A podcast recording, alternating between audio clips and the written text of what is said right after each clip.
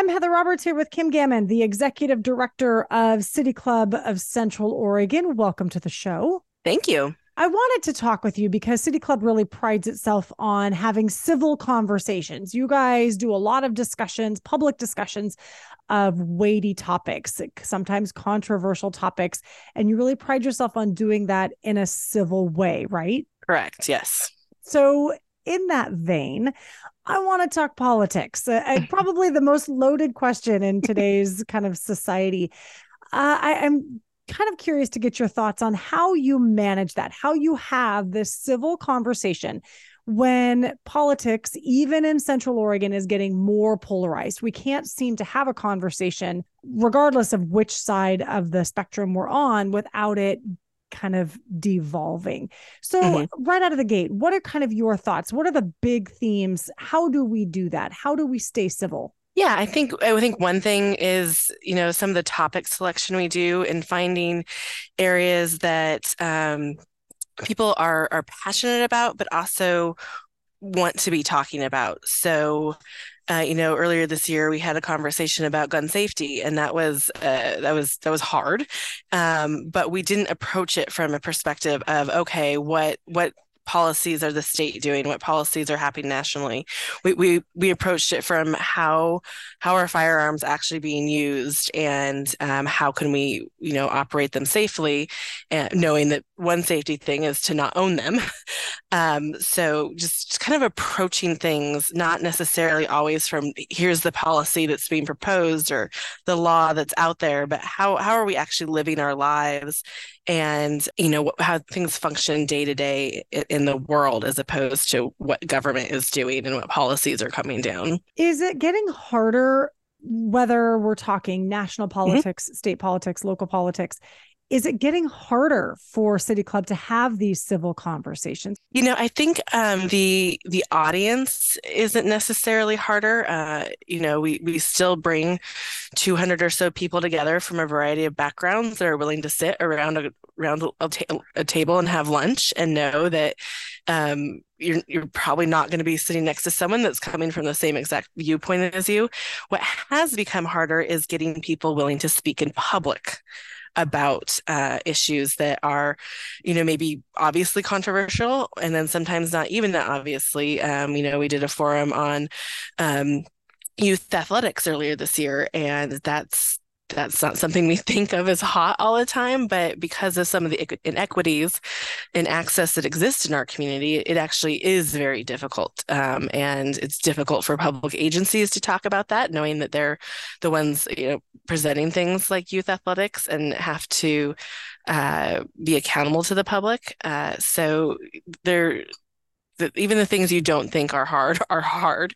Uh, but mostly it's it's getting people that are willing to come and speak publicly and possibly sit on a stage with people they disagree with in not a debate format in in a conversation that is even harder um, than getting audiences to do it. But the problem is if people aren't going to come talk about yeah. it in mixed company if you will mm-hmm then it never gives people that chance to practice having that civil mm-hmm. conversation. Mm-hmm. It's it's what we see even in the media yep. with a, a, politician or an expert in a field only going only granting interviews to outlets or journalists who they think are already kind of on the same page if you will if i'm if i'm talking to a friendly journalist they won't ask me any hard questions i never have to really think critically about anything but that's that's a dangerous mindset oh it's it's very scary, especially I guess at every level, but at the local level, where you know we we face issues from that are huge, uh, but are often traffic or you know things that we have to solve together.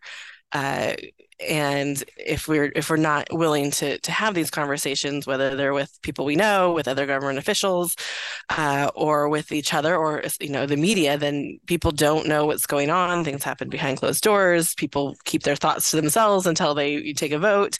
Uh, so yeah it's it's at the heart of deciding to live in a you know to live in a democracy is that information should be readily available and people should be willing to discuss and justify you know the way they believe. If they're they're in a leadership role, particularly.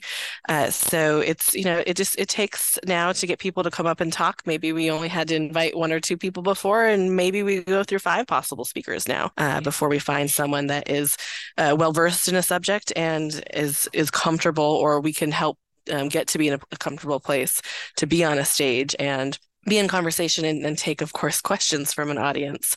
Uh, we have worked a lot also with speakers to talk about, you know, the City Club audience is people that have decided to come together and have a conversation. And that is maybe a bit different than a public, um, you know, meeting or forum where um, people have been, uh, you know, maybe inspired to come because they're upset about something. So, you know, kind of by, by virtue of saying, I'm going to come and attend an event like this, you've, you've somewhat agreed to hold conversation with people.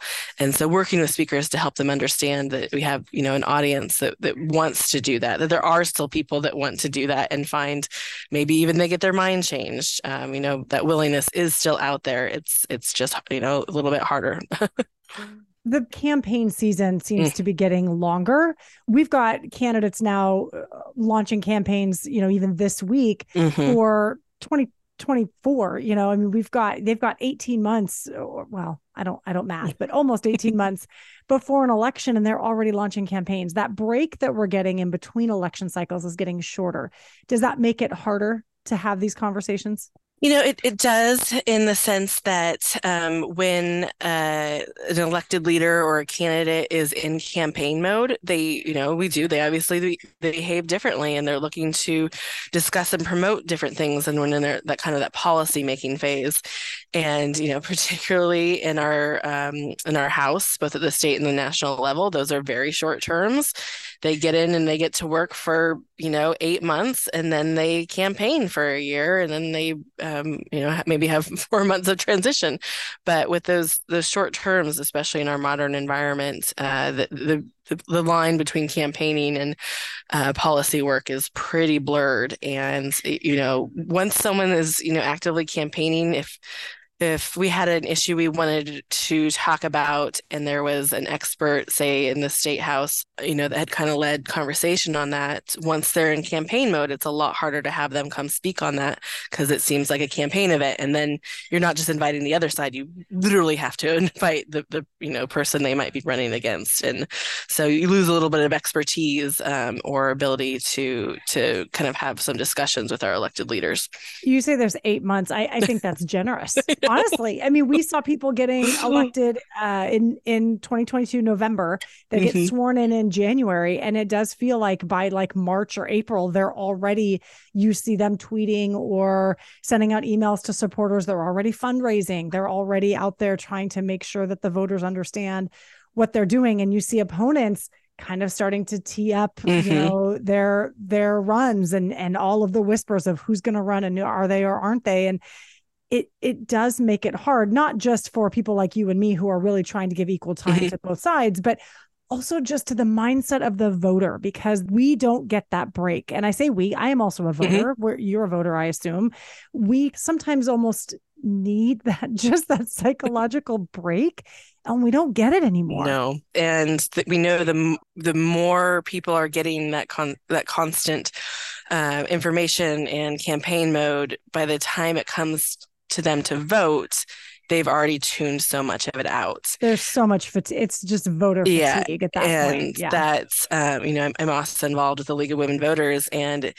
in, in, you know in Oregon, it's not just about getting people to register to vote; it's getting them to vote, and that whether it's City Club or the League or anything that's you know we talk so much about issues and then the one time we have whether you know maybe it's a ballot measure but particularly candidates we can we you know we can talk about issues all day long but until that we get to that that voters box that's our that's our chance to actually influence those decisions. And, and it almost seems like so by the quiet, time we yeah. get the ballot we're like oh isn't this over? Like how is this still happening? And now i haven't even cast my ballot yet.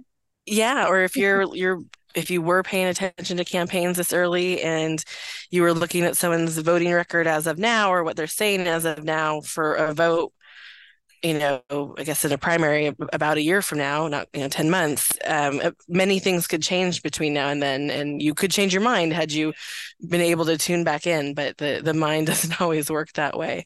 Uh, so yeah, it, it is. Um, it is, it is a constant campaign season, and I imagine on the fundraising side, uh, that never, never, I mean, always never stop. It really never stops now. No, they, and we know that. We know that yeah. campaigns are, are always trying to fundraise. Well, we are out of time, and that I, our time goes by so, unlike the election season, our time goes by very, very quickly.